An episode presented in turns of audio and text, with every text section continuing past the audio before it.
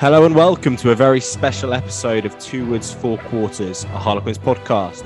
My name's Will, not only am I joined by my cousin Michael this week, but we have a very special guest, the CEO of Harlequins Rugby Club, Mr. Laurie Dalrymple. Laurie, thanks so much for giving us your Thursday evening. How's things? How's work been?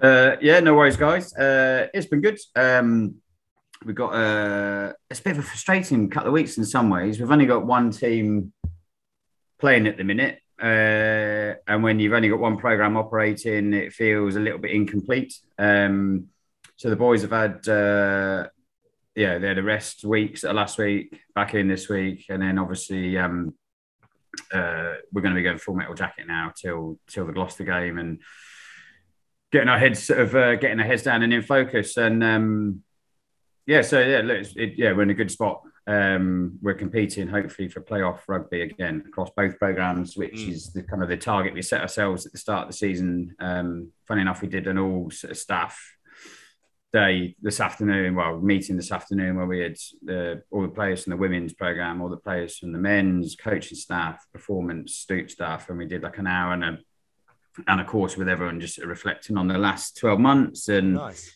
what it's um, and just sort of yeah. Sort of reconnecting that back into the kind of the vision of where we want to be as a club and what our aspirations are and why we do it and our identity and and showing that it's clearly sort of demonstrating success in everything we're trying to do, not just on the pitch but off of it. So, so yeah, nice. good day today, and we're in a good spot. It's certainly going to be a massive five weeks, isn't it? This is what you get involved with it for. This is what gets us excited as fans. Like these are the five weeks that that get you excited. So the way we're going to break down this this episode is we, we want to talk a little bit about you first and and unpick you and what makes you tick and, and how you are currently where you are. Mm. We'll then talk into sort of the, the business and the growth of the club and all that kind of strategy um, with a little bit of a focus on salary cap and things like that, which is a hot topic at the moment. Then we'll talk about Big Summer Kickoff, which is obviously going to be this week after we release this episode. So building up that and, and hyping up to that. And then finally, what we've also done is a little bit of a social media call to arms with questions from other supporters. So we'll finish with a little quick fire Q and A with questions from some of the other supporters too. So yep. that's kind of how we'll plan it. Mike, I'll hand over to you to kick off the first segment. Beautiful. Thanks, mate. Looking forward to this a lot. So, Laurie, again, thanks so much for coming on. Just at the start, give us a little sort of 60 second synopsis of what makes you tick, who you are, where have you come from, and what sort of led you to the position that you're in now. Yeah, no worries. Uh, so, I guess first and foremost, um, unlike everyone else that probably operates in sport, I, I just love sport. Like, I love, I love all of the attributes and the behaviours that it displays. I'm super competitive. um, I adore winning. I don't mind saying it. I love that feeling that you get. Uh, I dislike losing, um, but just as much as I adore that winning feeling, I adore the feeling of doing it in a cohesive, collegiate way with people that I love and I trust, and I've created a real bond with. So, whether that's in in the present environment at Quins um, or in previous role where I've been or roles I've been, or whether that's in like amateur rugby that I've played in, you know, in my club for 20 years, like, and let's be honest, you know, you, you generally play amateur rugby for the crack, like you know, whether it's the playing piece, obviously, but I reckon probably 70, 80% of it is what you do and definitely from high road on a Saturday night sort of yeah. thing. So, so I, you know, I just, I love it. I, I you know, I, I really, um, I, I, really sort of get so much enjoyment, so much pleasure out of being in sport. Um, and I've, I've been a, a sport, a, a, sportsman amateurly for like all my life. And I've, I follow football. I've got a football team I follow. I've followed rugby since I was a teenager. Um, and I guess the journey to Quins has been kind of, uh, I don't know, 20, 25 years kind of in the sort of in existence. I went to university in um, St Margaret's so I, in mid 90s uh, and um, I lived in halls like literally sort of two miles down the road. Um, and really, I tell you what, again, being a student in Richmond is talk about austerity now. like, I'll tell you what, I had pretty good planning. Yeah, uh, 25 years ago uh, when I didn't have a pot to piss in, and you're trying to go out and drink in Richmond. Um, and I you St Mary's? Pardon? Were you at St Mary's University in Twickenham? No, I went to Brunel. Oh no, Yeah, yeah. that's such a shame. I know. Well, that's the end of this episode. Unfortunately, we have to finish it there. No, I'm joking. Yeah, I was I was at St Mary's, so I can um I can attest to living in the sort of southwest London side and still having to try and buy pints on a Saturday night. Yeah, yeah. It was a challenge, but equally, I just I love the area. I I, I fell in love with sort of Richmond, St Margaret's. Um, lived in Isleworth for a bit, um, but then when I sort of finished university, moved a bit more over sort of Kingston type sort of way, um, and then Surbiton, and then when family came along, Ditton, and you know became even. It's slowly, slowly but surely, it's got greener and greener as we sort of the years have evolved.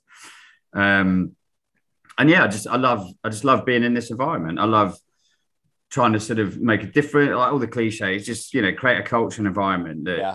that, that tries to maximize performance and success. Um, and in many ways, it's no different to any business or organization. The same levers still ultimately drive the output or the outcome and the success. Um, I just I love that three o'clock on a Saturday, like it's, you know, when when it gets to sort of like event time, show time, and and that not knowing whether you're going to succeed or not. And clearly, you, you you know you've done your planning and your preparation as a group and as a club, and that includes on the off the field as well as on the pitch. Um, but yeah, I, I don't think there's a there's a buzz like it. And then when you get experiences like the 26th of June last year, Yeah. that's just it's like the, the, the yeah the the endorphin release is is insane. You're telling me I've got a tattoo of it. So Oh, oh well, I haven't quite got that. Mine's coming as well, by the way. Will we're not forgetting that. I've definitely forgot it the amount of times you said you're going to get it and you still haven't got it.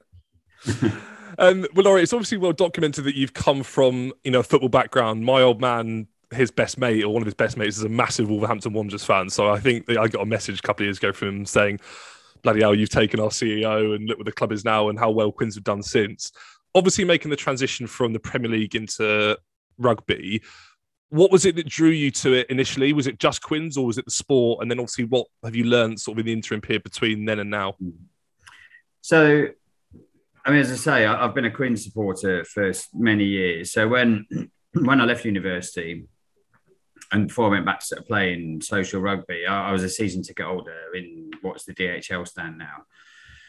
So I came for three or four years regularly. I'd be watching sort of like Greenwood and Burke and Wood and Leonard and Gollings and Lugo and Nick Duncombe and all these sort of players. Um, so I, I really sort of grew this sort of like fondness and a bit of a sort of you know love affair affection for for Quins and then I've just followed them ever since like as I say I've played a rugby socially so I've always been What totally position honest. were you, Laurie? Uh, I started as a 10 and then I went changed to 9 prefer 9 if I'm honest Influential either way. I'm small so a small 10 is uh is is not the most uh, ideal situation Marcus does it all right. yeah he does but then I don't have I don't have ninety eight percent of the game that Marcus does.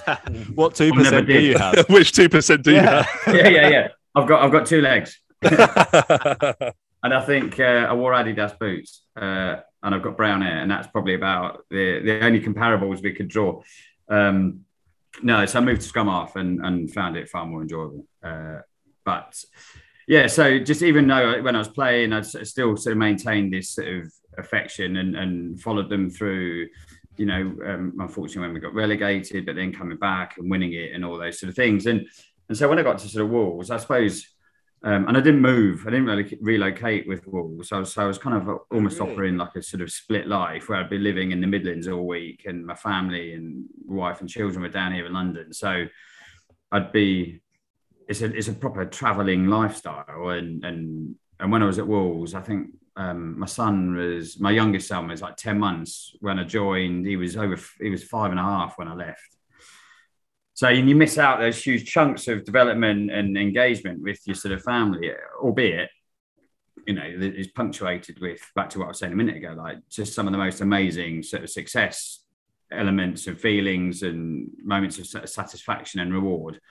Um, but I'd really sort of said in my mind if like, if, if an opportunity at Quins came up, I would grab it with both. I'd try and grab it with both hands if I was fortunate enough to be given the opportunity to go for it. And and so it, it, came up in the summer of 19 and um, uh, yeah, chatted to my wife and um, uh, and then met the board and kind of went from there really. Um, and it's funny, there was there's probably at the time there was quite a few similarities, if you like, in terms of where Wolves had been on a bit of their journey um, and where Quins were at the time in terms of um, you know really well established club, really established fan base, uh, really strong fan base, one of the biggest fan bases, one of the greatest crests in you know in in English rugby and world rugby.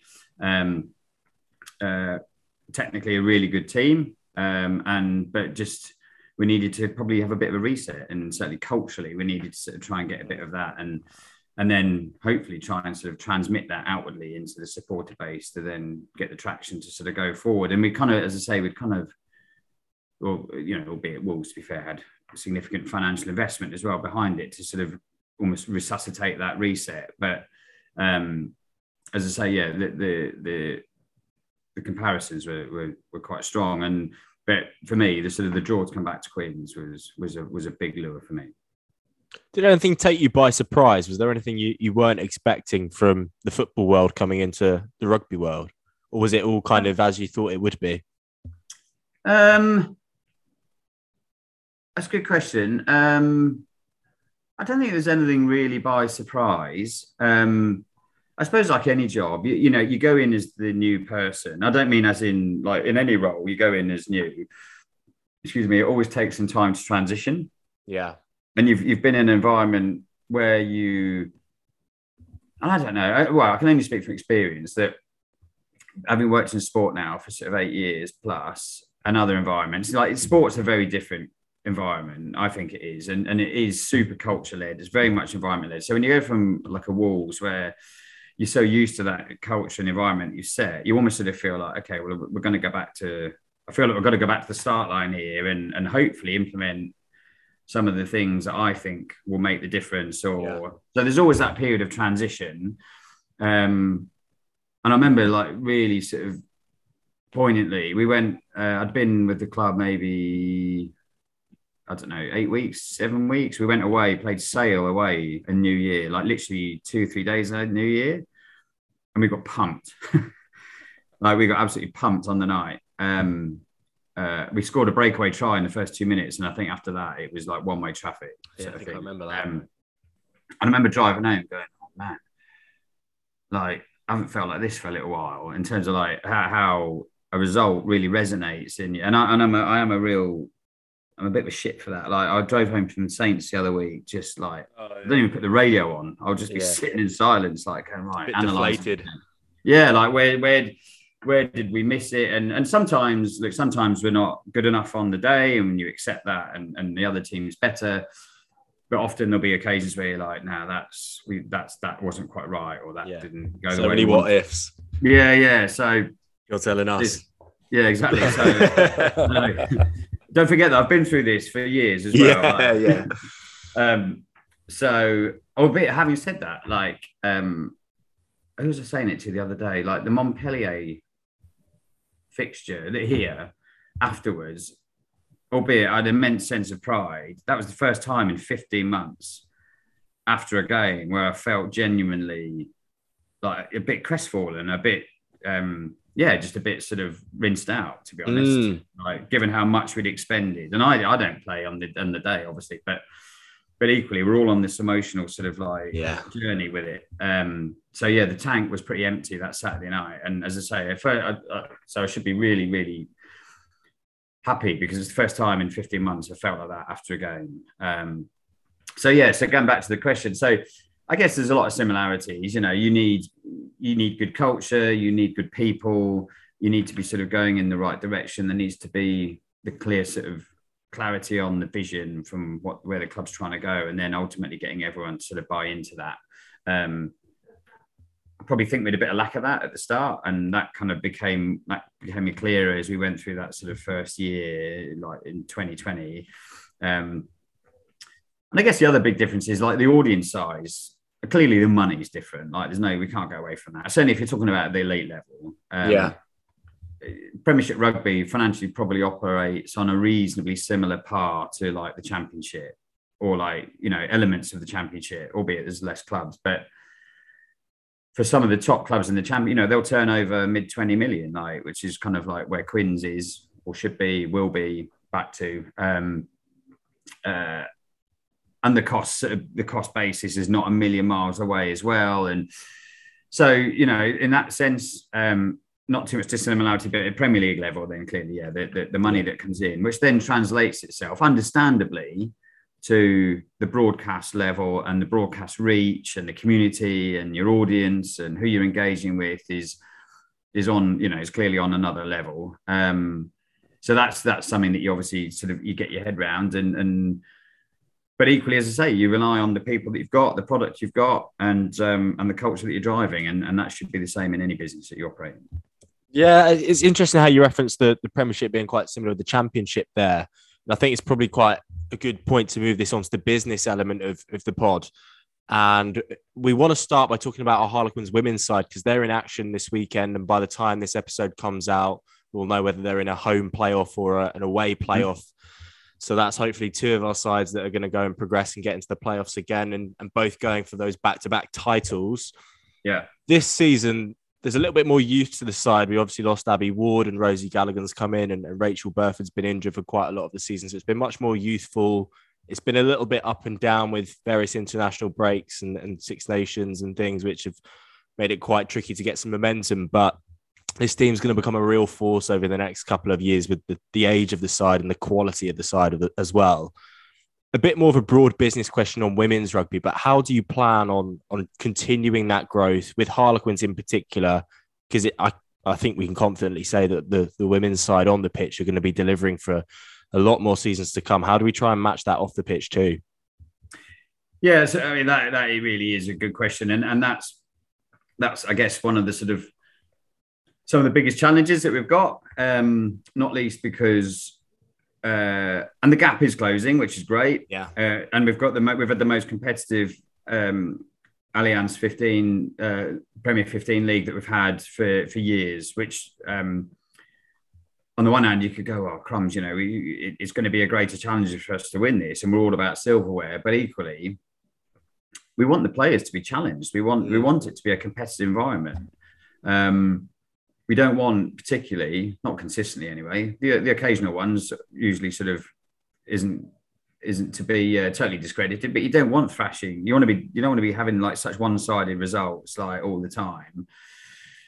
So to have a league where some of the other clubs are now becoming more competitive is good because it challenges us it pushes us but also it's then going to be far more appealing to a broadcaster yeah. or to the consumer to go well yeah do you know what? Like like we had last week you know we had a really competitive game away at bristol. Um, we know that whoever we get in the playoffs or, however that sort of um, plays itself out um, it's going to be a competitive fixture uh, no matter whether we go on the road obviously that'll be more so um, but the top four teams now the gap has narrowed significantly. Yeah. Um, so I think the key to it ultimately is about growing the game and growing the viewing audience that we have on the game. And, and, and we've been working really hard with that over the last few years. Um, I guess when you kind of, and Saracens similarly have, have obviously been putting a big effort behind it. When two teams operate in isolation like that, it is then really hard to grow the breadth of the league. So I think the best thing that's happening is, as I say, the competitive nature of the whole league's yeah. gone, gone up a level. Um, we've got a set plan, or we've sort of pulling continue to pull together a set plan as to how we think we can continue to broaden the audience and the interest in in the women's sport and in our specifically in our club and the games we play. We now host all of the home games here at the Stoop. Um, uh, and it's obviously included within your membership.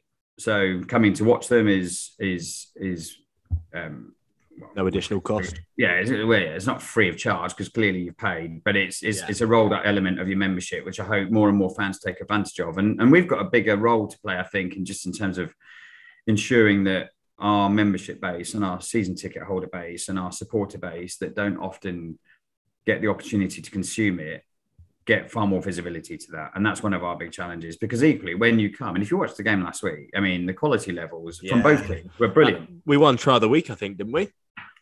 Uh, I know we were certainly uh, we, we were nominated. Yeah, I'm Yeah, pretty sure we won it um, in the end. But yeah, unbelievable. Try that one. Yeah, so so the quality is good, um, and also it, it it does help that at the elite level, at the Red Roses level, the interest levels are going up and up and up and up. So you know, there's nothing more pleasing to me to see full stadiums and you know 15, 16, 17,000 people watching the Red Roses. Um, because that tells us instantly that the interest levels in women's rugby is increasing. Um, so yeah, so it's it, it's gonna it's going to remain a challenge. And if you look at things like how sort of you know women's Super League and football, that's taken years to, Yeah, yeah. to, to sort of mature itself um, into the product where it is now. Um, and we're, you know, some of our fixtures, like things like the Game Changer, big game at Christmas, where we had sort of nine, 10,000. Um, and I know know, on, on the one hand, it's, you know, a sort of 10% or whatever of, of less than 10% of Twickenham itself. But that's like, that's the biggest audience that we'd ever had in, in a competitive league fixture in, in English rugby. So I think we're making positive inroads.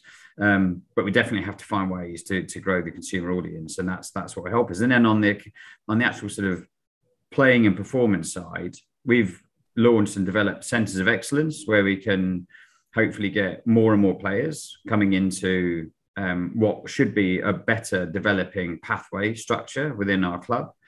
Um, we're at the minute recruiting for a new head coach, um, and Yeah, that's of a course. that's a that's a global search. Um, When do you think we- that will be um, finalised? Will that happen at end of season or before? Uh, yeah, I'd like to think by certainly. By the time we lift the trophy at the end of the year, probably. Yeah. Which one?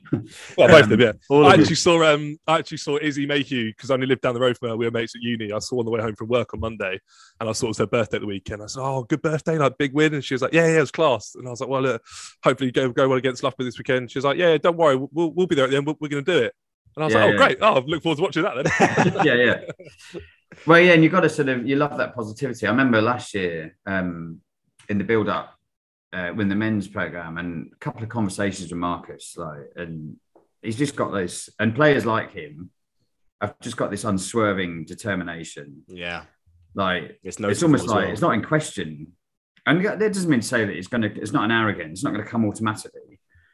But there's just a. There's just this ice cold determination that, and particularly like I spoke to him on the Thursday after the Bristol game when everyone would have been well within their rights to have been emotionally shot. And I just said, "Are you, you okay?" And he's like, "Yeah, I'm cool, and we're going to win it on the weekend. Like I'm telling you, don't worry about it. We're going to get this." We'll and I was like, "All right." I don't know if you've um I don't know if you've this has just come to me. There's a documentary ages ago about Sam Burgess when he left Bradford Bulls in the rugby league and went to South Sydney and Russell Crowe is the sort of narrator on it and it's brilliant and he talks about the like sparkly eyed man or sparkly eyed sports person and it seems like we've got a few of them in our club on both Mm. sides like Mm. how cool is that to be able to have conversations like that with Marcus or with you know someone like Jess Breach or Sarah Beckett or Joe Yeah. or whoever it is and just you like can look them in the eye know. exactly. You look them in the eye, and there's that. There, you can see the sort of twinkle and the. I don't know. I don't know what that. How you sort of you know Yeah, say that, but it just it's amazing that we've got people like that within our club. Yeah, no, I- guess you know you'll have some of those individuals across a lot of elite sports clubs. But if you go back to what I was saying earlier about you know hosting an event like today, where you you you know these are people that you operate with day in day out, um, and and it should be it should be a privilege to work with the very best of the best and the people that are pushing themselves every single day to be the best they can be, not only within their own their own club or their own league, but within their own sport um, globally. And so I don't think we should ever sort of take that for granted. And that's another reason why it's such a pleasure both to be at Quins, but to be in sport. Um, and yeah, we've we've got we've definitely got some of those in our group. Um, and when you have some of that, and you've got some of that innate ability to succeed and win and not give up, um, and you've got a few of those driving a culture, then it can be unstoppable. I want to move the, the business chat onto the salary cap because it's all over social media and it's, it's quite Yep. rightly in all the, the rugby publications that go out across the world too. Um, more notably after European rounds when it's it's quite notable how the final four tend to be from either Ireland or France. Do we have a salary cap strategy? Is that something that we we consider, or is that just the way the world works in rugby now, where we, we don't need to think about having a strategy for it? It's all about the academy. What does our kind of growth plan look like for the next two, three years, signings wise, because of that cap? Yeah. Well, the first piece of the strategy is don't breach it. That's, uh, um, so we try our best not to do that. Um, but yeah, look, I guess there's a couple of bits of rationale behind the salary cap, which, without stating the obvious, one, ultimately you've got to manage your cost base, and no matter what, no matter what we do, the salary part of our business is our biggest cost. Um, that's not to say that we should always fundamentally go to our salary cost and, and look to reduce it on every single opportunity because as i've said to the group we should be maximizing all of our revenue generating opportunities as well and making sure that we manage the business as cost effectively as we can. But the fact remains um, our income doesn't match ultimately what it costs us to run the club and run the sport and run the business. And we're not the only club that has that challenge. So fundamentally it tells us that we've got a bit of a problem. And so the salary cap, the ultimately it's there to ensure that there is an even playing field across the clubs. Um, I've got other views around the distribution of, of money into the clubs, which should I think should be, and this is my view. Don't know how much it's shared um, around my board, um, but equally, I think there should be some forms of meritocracy for how you finish and where you finish within the league that sees the club benefit financially. Yeah. Um, it, it stands to reason that if you win it, you should get a meritocracy payment for winning it and driving more value into rugby and into the league and in giving better visibility to the sport than if you finish 11th or 12th yeah. you know that that just seems obvious to me. Um, and that's exactly how it works in football and yeah, championship um, playoffs and everything. It's the richest game in football isn't it? The playoff final. Well, yeah and, but but even in the premier league when you you could be in the last day of the season and if you finish 12th or you've got a shot to win the game on your last game and finish eighth, that, that can have a swing of like multi millions of pounds because of where you finish within the league. And I just think on that particular point, um, and I fully get that the Premiership rugby has historically been geared around that that sort of level playing field and to try and sort of drive sustainability, which I am equally sort of fully behind. But equally, I think you should be rewarded for for how you finish and how you drive that value into the league. And if you are one of the most flamboyant and flair teams and jouet teams, it drives the audience, which is clear to see and reflected in our spectator, um, our audience numbers through the season and our membership renewals for next season. And we've gone from being the fourth most followed club to like comfortably the number one most followed followed club on social media now. Um, then there should be some. I feel there should be some sort of uh, some sort of reward for that. Having said that, that shouldn't then affect the salary cap. So we all ultimately then still operate on the same yeah. playing field when it comes to recruitment, because that's ultimately what what's at the core of our values as a league that everyone should still be able to compete against each other on on, on their day. Um, but the cap's come down, um, and it's come down because when we went into COVID, it was like it, it was financially catastrophic. Like you know, some of the losses that we were dealing with, some of the financial amounts that we were asking our shareholders to to fund and the gaps that we were asking them to fund was was huge pressure.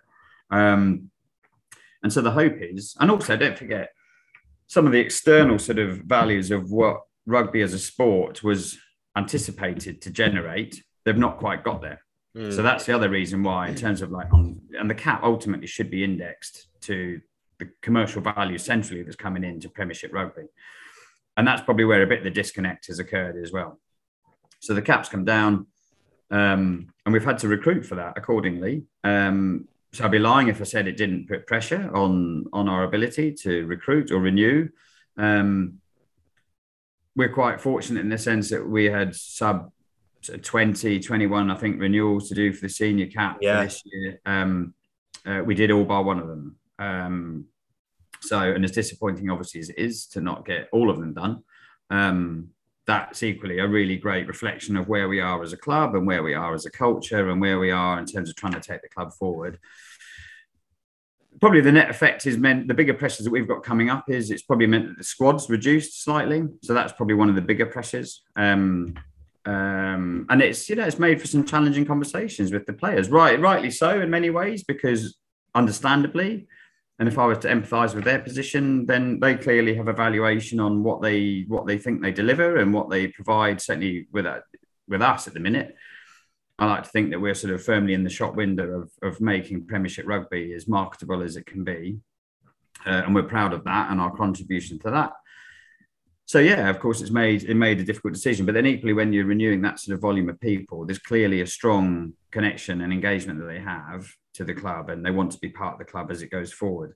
Um, but to your other point, the other big pressure that it then gives, not pressure necessarily, but one of our key sort of fundamental drivers into our vision of the club is to have a really strong conversion from our academy pathway. Yeah. So really, and it's not we can't expect it to happen overnight, but success for us as a club will be when we're converting three out of our three out of five of our senior players. Ideally, will have come through the academy process, whether that's in the men's or the women's program. And so, in itself, in time, that should hopefully, if we're being true to our vision, that should alleviate some of the pressures that we've got on our academy. And you can see it this year. And hopefully, well, you can see it this year in terms of the likes of you know, Louis Lynagh, uh, uh, Kenningham. Yeah. Um, Tizard. yes. you. Um, Hammond as well. We'll go for yeah, Hammond. Hammond, well. uh, Oscar Beard, um, and then obviously some of the other boys that we've given game time to in in the Prem Cup, like Bryn Bradley and Hayden and Fleets. Cassius yeah. and um, Jamie Benson and Finn Baxter. And, you know, there's a, re- and so there's a cohort that everyone's had visibility on. And then we know that there's another probably six or seven, maybe one or two more players in our 18s group that the academy guys are saying, yeah, do you know what? These Pushing guys will probably have a good chance of sort of coming through. So, yeah. but the key bit is to sort of not expedite that development and that transition too early because you want them to be then going into competitive rugby at a senior senior level when they're ready for it. But undoubtedly, uh, and as I say, positively aligns with we, where we want to go as a club. It is going to place more pressure on us having better coverage, better reach, uh, a better footprint into our catchment area of, of, how we're looking to develop younger players and how we're looking to try and find the next Jack Kenningham and the next. Yeah. It's an interesting one, isn't it? Because obviously the the competitiveness of the league this year is well, and the last two years really has been ridiculous. And mm. you look at the top four this time around, we're the only side that are still in it from last year. So mm. it just goes to show how competitive it's been, and that probably is down to the salary cap. But then you look across to Europe, and we're we as a league aren't able to compete at the same level, and I think that's expected. How do we plan on on? Oh, you're, you're tutting at me. What are you going to say? Yeah, no, I wasn't tutting. I, I, was, I was just about to start a sentence, which sounded like a tut, but it wasn't a tut. um, uh, the only thing I'd say to that is, you know, we, we, we've, on paper at least, and in term in financial terms, we've, we've not been competitive with some of the European clubs for Top that's not it's not a new yeah. issue. That's that's yeah. historical. Um, and having said that, prior to this year, we've had a pretty strong representation in, in the latter stages of the European competitions, both in Champions and Challenge Cup. so, so I wouldn't necessarily say it's entirely uh, reflective, and not being able to compete necessarily, arguably not being able to compete in Europe. Um, I don't think is entirely a reflection of the salary cap. No, um, I, I, definitely hear you on that. I think sorry, um, I think where I was going with it is you've got these superstar players. If you look at Bristol, for example, with Semi Radradra, he's not going to yeah. be sticking around if they go below the salary cap, and he's not a part of that. And it's more lucrative for those kind of players to go to the top 14, for example. And you look at the likes of, of Leinster, who are pretty much Ireland, or, or Toulouse, who are pretty much yeah. France, and the sides that go on and win these European trophies are just littered with those kind of stars that they, they can attract. And um, that's partially down to what they can afford. So, um, no yeah. doubt that we're we're fully equipped and we've got lots of England superstars on our side and we've got lots of young players coming through. But when you get to that top tier sort of semi-finals final, that's when you see the likes of Leinster and and uh, and Toulouse because they've got that that extra budget, I suppose. Yeah, but then I guess the flip to that, and it doesn't maybe help us here and now and in the tomorrow. But if I look at the future of Quins as a club and as a squad, you know, nothing would me, nothing would genuinely give me greater pleasure if you were looking at a Champions Cup squad in three, four years, and you've got Finn Baxter, Jack Walker, um, not Hugh Tizard, uh, George Hammond. Um, in three, four years, he might be back. Maybe, maybe. I say we've got him on a, we've got him on the um, Joe Gray clause as contract, hasn't he? He spends three Yeah, years there, then comes back. Yeah, yeah. Yeah, he realizes his error, Yeah, we errors go his back way. in. Um, yeah, Jack Kenningham, uh, Alex Dombrandt, um, Yeah. Marcus Smith, Luke Northmore, Joe Marchant, Louis Lynagh. Um, you know, if we've got this, and then throw into that mix, you know, Jamie Benson's, Cassius Cleaves, you know, the, the, the Oscar Beards, the players that we can see, Cadan Murley, you know, Cadan the man. season he's had. Like, so, you know, that you, you, I, I take your point fully about some of these the the stardust that comes into the league and what it was intended to do and drive, and it does to a point. But for me, my preference is, do you know what? If I can have a if I can have a squad Yeah, of queens, genuine Harlequins that have been part of the fabric of this establishment and have had the nurturing and the welfare and the player development and the emotional mental development through the entirety of their career and that's how our squad's built and that's the spine of the club for me that's that that's nirvana and that will create better Yeah. viewing experiences the a better culture as well. ethos, better culture um, and then you'll see it on the pitch 100% I think Oh, it's something that we said um, for a while was like when we compared last year's win to the win in 2012, that sort of thorough line of, you know, Marler, Care, Rob Shaw, Easter, Monye, Brown is now sort of coming together again with, although Marler and Care are still there, with Marcus, Domers, March, etc. And that is that is a really cool part of it. And I think I love I love it when people say, oh, you know, in four or five years' time when Cassius Cleaves is World Player of the Year and Cadan's had 10, 15, 20 tries for England, you know, and they'll still Cadan's be part- breaking Ashton's record. yeah, exactly. And they're still part of the furniture and have been for so long. That's obviously Mm. a pretty cool thing to be able to hang your hat on. Yeah, and it look in, in, in monetary terms, of course, the pressure's there, particularly you know in in, in a decreasing cap environment. So that's where the other levers that we have to pull as a club then go to right. So what's the environment like, and what what how are we developing these athletes as as human beings, and what we're giving them as the process to transition after rugby, and and and what what's what's the wraparound care around them, and, and what's all the sort of peripheral stuff where we can hopefully make them better players and and and look after them because that's equally where a lot of the value and a lot of the sort of a lot of the difference that we can make as a club. It's not it's not entirely just around to like what what, what can we afford to how can we carve up the salary cap. I've got one more. Then I'll promise I'll hand over to Mike to talk about big summer kickoff. Still on the still on the salary cap. It sounds like our growth strategy lies within the academy. Is there any sort of insight or um, focus on the universities? We've seen Bristol sign a few from universities, and obviously that's where we've got Northmore and Dombrandt from. It sounds like a really sort of smart way of, of recruiting. Is that going to be a big part of our future too? Yeah, yeah, I, I, yeah. Um, we look at it, and we have been looking at it for several months. We're obviously our training base is in a university, like Mm. you know, and it's got some of the best sporting facilities within the BUCS program. So I, I certainly feel that there is opportunities firmly within our reach where we can provide um, a better. It's kind of two way. There's a better pathway for players that then, excuse me, want to come into the club um, if they're a university student and we've got that conne- connection and those relationships with those particular institutions.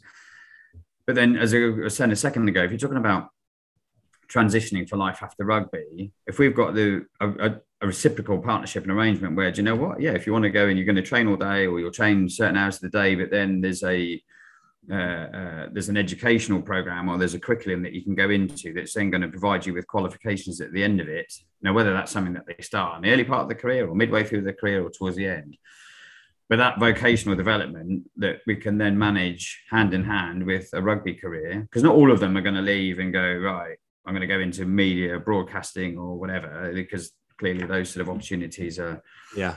are, are more finite. So our responsibility to deliver on that and work with the players on that is should be and is is is significant. Um, but it works the other way as well. If we can provide that clear and also then lend some coaching support into university programs and um, uh, so that those they, they, those rugby programs develop uh, in the same way that we can in our academy, then equally that provides a better sort of throughput for players coming into the club.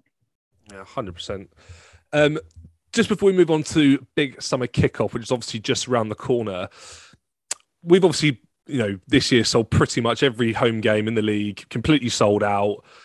We've almost made rugby sexy again, and that's then brought the you know the swarms of fans in.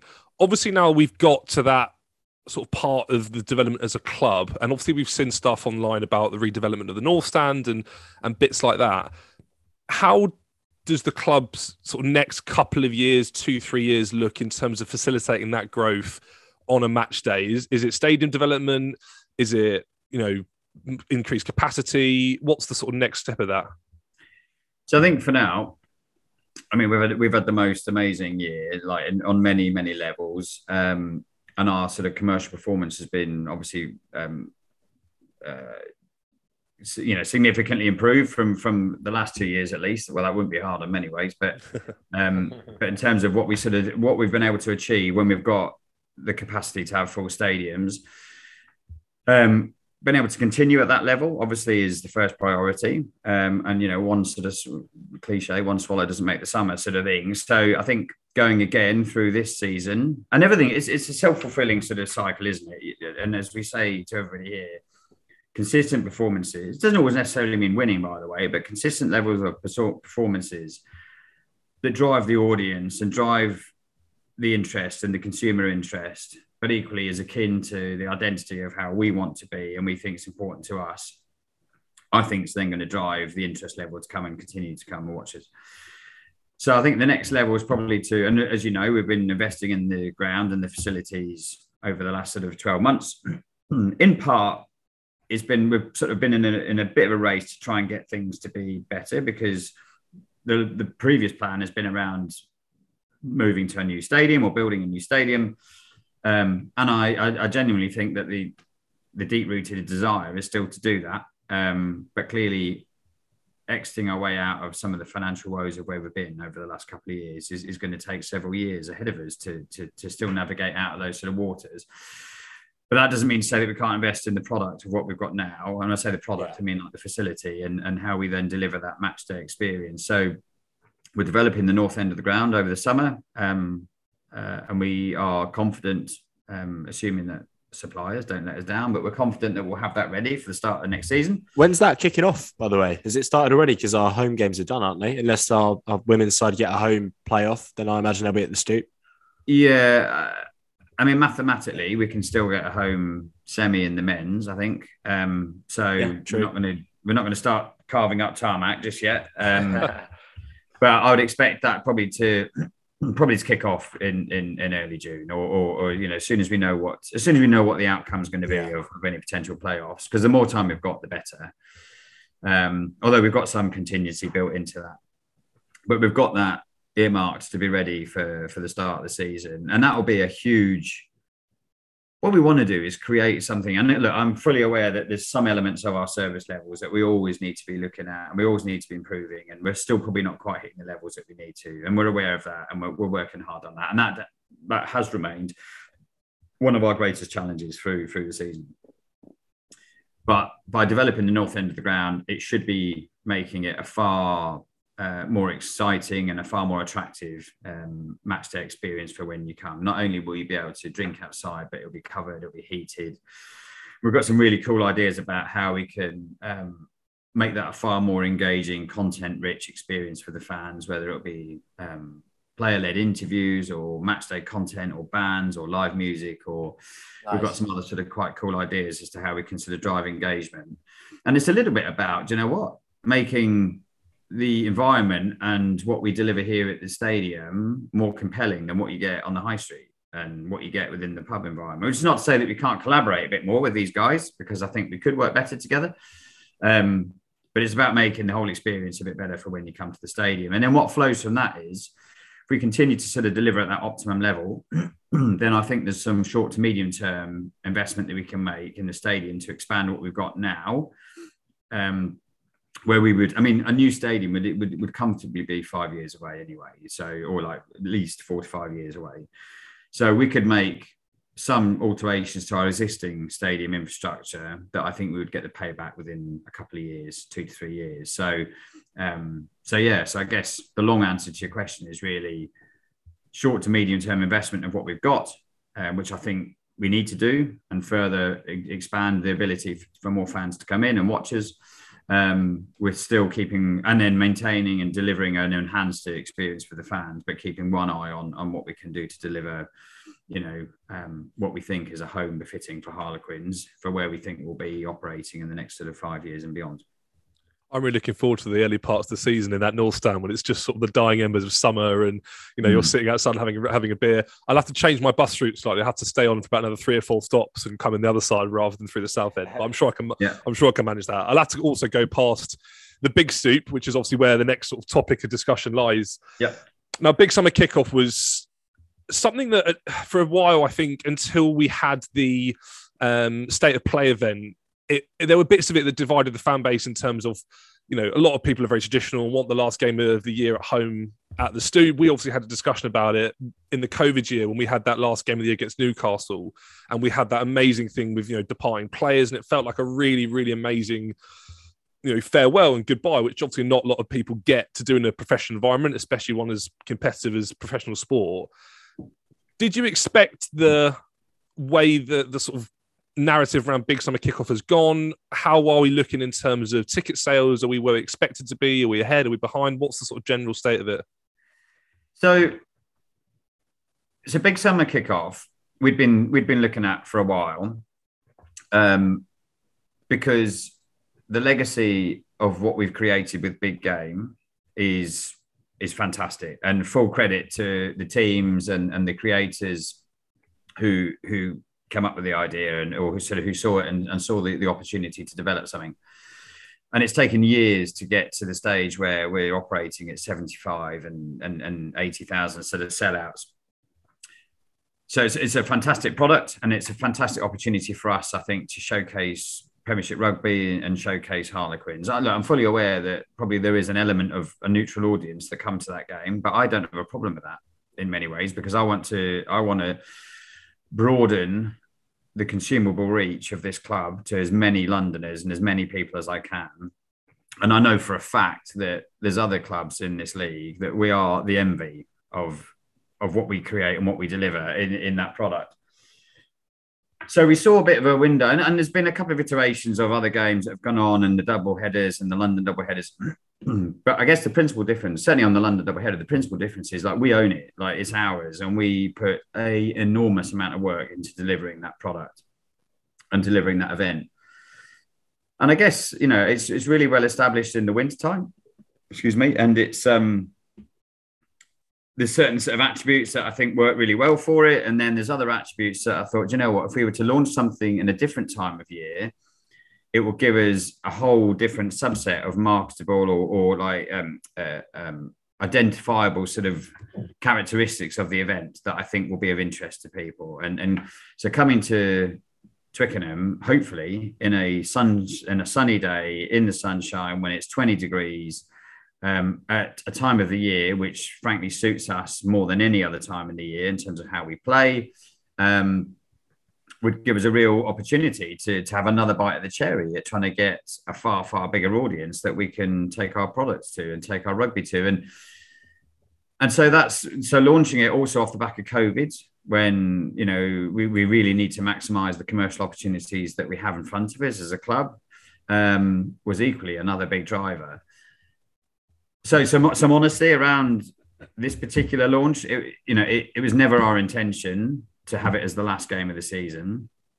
That that that was coincidental and slightly unfortunately coincidental. Um, in some ways, unfortunate. In other ways, it's actually worked out all right in the sense that this has got some real competitive edge to it, and we couldn't have envisaged. Well, we, you know, and I don't say that as a, I definitely don't say that as a discredit to Gloucester because they've had an amazing season. Um, but we, you know, we had no idea when the fixtures were done at the start of the season that we would end up being in a top four shootout with Gloucester. Yeah. So the competitive nature to the game being played at the big stoop with you know tens of thousands of people there has actually turned out quite fortuitously for us in many other ways because it is as i say it's opening up the ability for us to sort of get our club um, in in front of many more people than we would be able to do at the Stoop. The other bit is we've gone through a season with sellout crowds. Like you know, we have never had a situation I think where we've had more set, more than three sellouts in a season. We've sold Wow. out every single home Premiership game this year.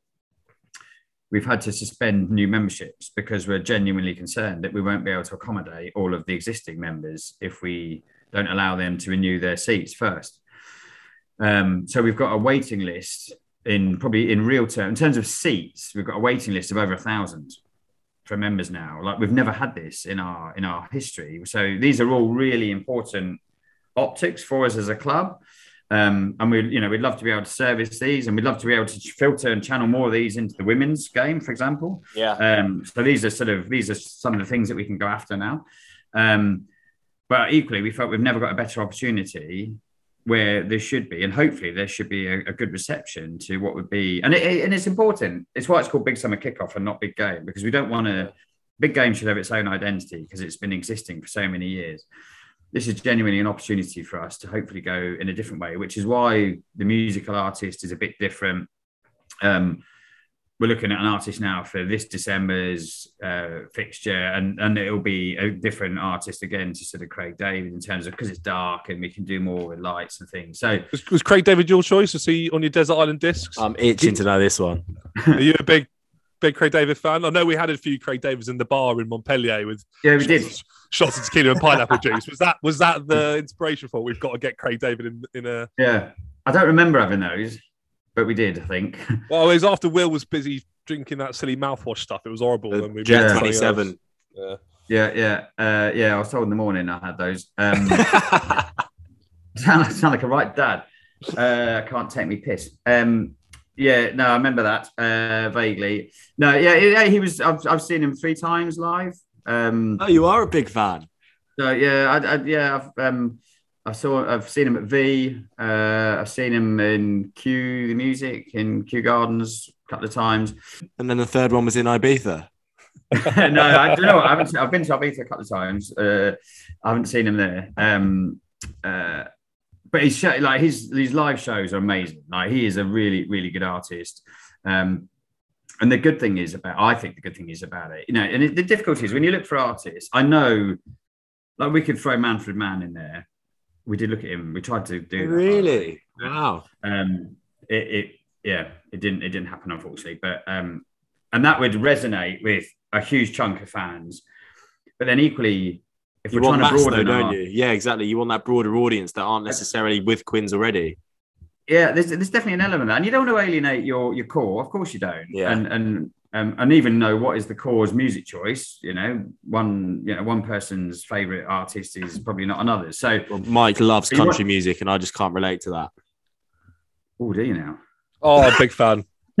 We won't talk about it because I've done this before and I go on Yeah. and we end up edit, I'll have to edit out, out about 10 minutes of him talking about country music. So, But I you don't, I don't mind if you- When- When I used to drive back from Wolves on a Thursday, I'd always listen to Bob Harris. yeah, nice. He was uh, whisper, whispering Bob. It was it was it was a good two hours. If you can Um, get Luke Combs on for oh, for God's sake. big game this Christmas, Sarah Beckett and I will do the supporting acts. That's you Right. can you can put pen to paper on that one. Um, yeah, so you, you want an artist that could could resonate, and the, the, the best thing with Craig is, um, like he was really popular. Like like, when I was like in my twenties, he was a bit the soundtrack to sort of growing up, and then now he's back really prominent. He's got some great stuff, so he's appealing to another. It was we've got two bites of the cherry in terms of like the audience that he can Yeah. resonate to, and then some of his some of his songs, historical songs, like Still Now, um, are, are like yeah, have got real resonance. So um, so yeah, so I was really pleased to get to get him to come and or like for him to agree to come and work with us. I've Uh, got visions of you in the Brunel SU like 15, 20 years ago, just sitting in some Oh, yeah. corner with a beer. I'm walking away. That's the one. yeah. um, I have to say that I was I'm, I'm a big Pete Tong fan as well. So yeah, he was class. to get Pete to work with us uh, was a bit of a personal favorite because I, I genuinely like he was the soundtrack to like my university life. And, Really? Oh yeah, yeah, like yeah, big big dance house music fan. So he um for when he when he agreed to come and do it, I was like, oh yeah, that'd be a good day. I loved his remix. It's a shame we can't get hold of that for rights issues, but um, loved that. Yeah, been a bit tricky, unfortunately. Um, and equally, like we said to him, oh, like, would you would you would you do this for us? He was saying, oh, you know, what what, what playlist? And I was like, oh, you know, the classics that like Ether and things. Yeah, yeah. Faithless and um, Cafe Del Mar. Here he goes. And then I said, oh, there's this one other thing. Could you would you be able to? We've got this song that we play at the ground. The Mighty Quinn by Manfred Mann. And he kind of looked at me as if to go, What? Yeah, what can I do with this? not, not so much like, Why'd you listen to that? More like, You, you want me to do something with this? I was like, yeah, yeah, if you can. Anyway, he went. He, he didn't say anything more, and then he went away. We never heard a single thing about it until uh, a couple of weeks, two, three weeks before the, the match, and um, Adrian was speaking to his team, saying like doing the checklist of leading up to the event, and he said, "Oh, I, and I, there's just one other thing on my list that I just wondered. We did sort of tentatively ask him, and I don't know whether or not he's got the time. And they were like, "He's done it. He's already oh, done class. it. He's done it. We'll send it to you." Like he, he, he was. He had a look at it and he something came to his mind really quickly and he's he's recorded it and edited it or we'll send it over. And when they sent us the corner shot, I was like, oh yeah, that's cool. That is gonna, that's going to be a real point of difference. I enjoyed Manfred, that. Manfred, Manfred Mann meets Ministry of Sound. It was unbelievable. Oh yeah, yeah. Can you imagine- well, yeah, so you've good. got Craig David and Manfred Mann on the stage. I mean, that would have been like some serious collaboration. he might come crawling back. Who knows? Um, anyway, I'm conscious that we've we've now hit an hour of your time. There's just a couple of questions we'd like to ask you from Sure. other supporters on social, and then we'll wrap up. We can make them quick fire, but I think a few of them you might want to go into a little bit more detail on. This first one is from James Wilkinson off Instagram, and he says, "What was your opinion on Prep to Win, and would you welcome something similar back in the future?" So I loved it. Thought it was great. Uh, I think Benno is a great producer. Um, for us, it was a bit of a no-brainer um, Yeah. to work with him. Um, I, th- I, I think like there was a couple of invites went to other clubs. Uh, I personally don't understand why they wouldn't have opened their doors. Um, I don't know who they were, but I don't. I know that we weren't the only one. So for me, it's about telling a story, and it's about giving that insight and that. If we're if we're genuinely genuinely going to grow our community, then the players are the valuable assets, and the behind the scenes and the content that you just don't get that you would get on the 90, uh, 80 minutes of of BT Sport on a Saturday afternoon. That that's where the real value is in terms Yeah. of driving the content. So uh, we would definitely be all over it again. We've got a couple of ideas that we're looking at trying to germinate that we can. Um, We wanted more, I think, was our feedback. We wanted like a full season one, like an all or nothing Yeah. style. Yeah. Um, look, we'd be we'd be 100 percent behind it. And the, the thing about oh, do you sort of get to see tactically? Is it like is it a compromise? No, you just because you just make sure you don't. You, you just there's ways to ensure against that. Yeah. And even when Benno is in, like, um, you know, we we yeah. Tactically, there was it was pre-season for a start, so you're not really talking about how you're going to go out and beat Bath in three months' time. So, um, so yeah, so we'd open our doors definitely, and and um, and I think what it has done, and I've had a few other CEOs contact me going, oh, like the the prep to win thing's amazing. Like, how did you do it? Or like, you know, we, we're just admiring from afar sort of thing. So I think what it has done is it's certainly created a bit of a certainly an interest in in in Premiership rugby, trying to activate something similar. I mean, we mentioned it a while when it sort of first came out, the impact that Drive to Survive had on Formula Yeah. One. All my mates now who are not sports people, who don't like sport, oh, I can't wait to watch the F1 this weekend. It's qualifying. And I'm like, Yeah. where's this come from? I, was, I watched the Netflix Yeah. documentary. You know, you know, that's sort of the way these things work. And, you know, Yeah. if, that, if that's part of, if that's going to happen for us, then brilliant. And you just got to just flip the um, whiteboard around and make sure the magnets are on, are on the other side. But no, I hope hopefully that happens because that would be amazing. But the um the next question is from Ollie Watson again on Instagram, and you have sort of touched on it a little bit, but he says, "Do you expect Quins to break even slash make a profit next season?" I'll change it slightly to after the last couple of years, COVID, etc. When does the club expect to start sort of getting back in the black, so to speak?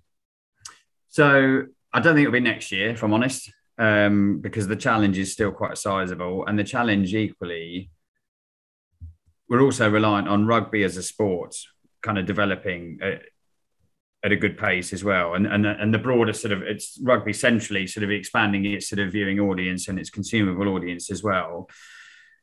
Focusing specifically on we, what we do, um, I would hope that by next year or the end of next season, we'll have half the losses at where we were forecast to be at the start of this season. So that's a fairly sizable shift on where we were. Um, and if we can sort of be looking to break even probably in the next two, three years, um, then I'd think that's that's that would be a successful sort of outcome. I know that sounds bonkers, but um, but equally, you know, you're talking about potentially going from four and a half to five million losses to breaking even. Um, when you all you're doing is specifically looking principally at what you can change within your own grasp and within your own sort of um, your own ability to sort of drive. Um, that's a reasonable sort of uh, that's a that's a big change and a big culture shift in, in a short period of time. But certainly next year, next year will be a huge challenge for us. Um, but I'd like to think, yeah, certainly the year after and the year after we'll be making further material inroads. Two more, then we'll let you go. The No next one's from Paul Edwards on Twitter. He Yeah. says, if we happen to be drawn away to a South African side in next season's Champions Cup, will the club look into the feasibility of special travel deals for Quins fans slash traveling with the squad? Yeah, I mean that's a that's a good question. I'd like to think that um, well, we we hopefully will be working with a travel company full stop by that point anyway, just on club wide stuff that we do.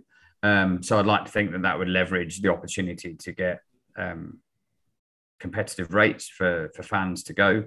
Um, if as to whether we would travel on the same flights, then uh, I definitely don't think we'd be chartering a flight. Put it that way.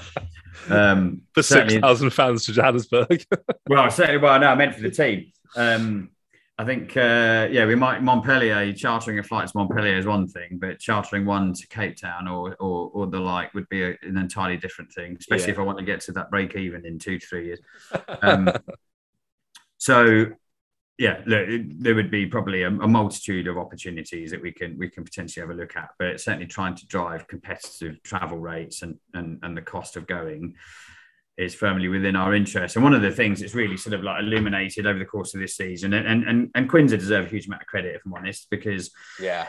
you know they've really hugely sort of activated that that community feeling, that fan London Irish was incredible. Oh, like that. That if you talk about high points through the year, like you know, you've Yeah. obviously you know we've got Exeter at home with Marcus and the conversion, and Montpellier at home. Will Colliers, Trivets, Bristol.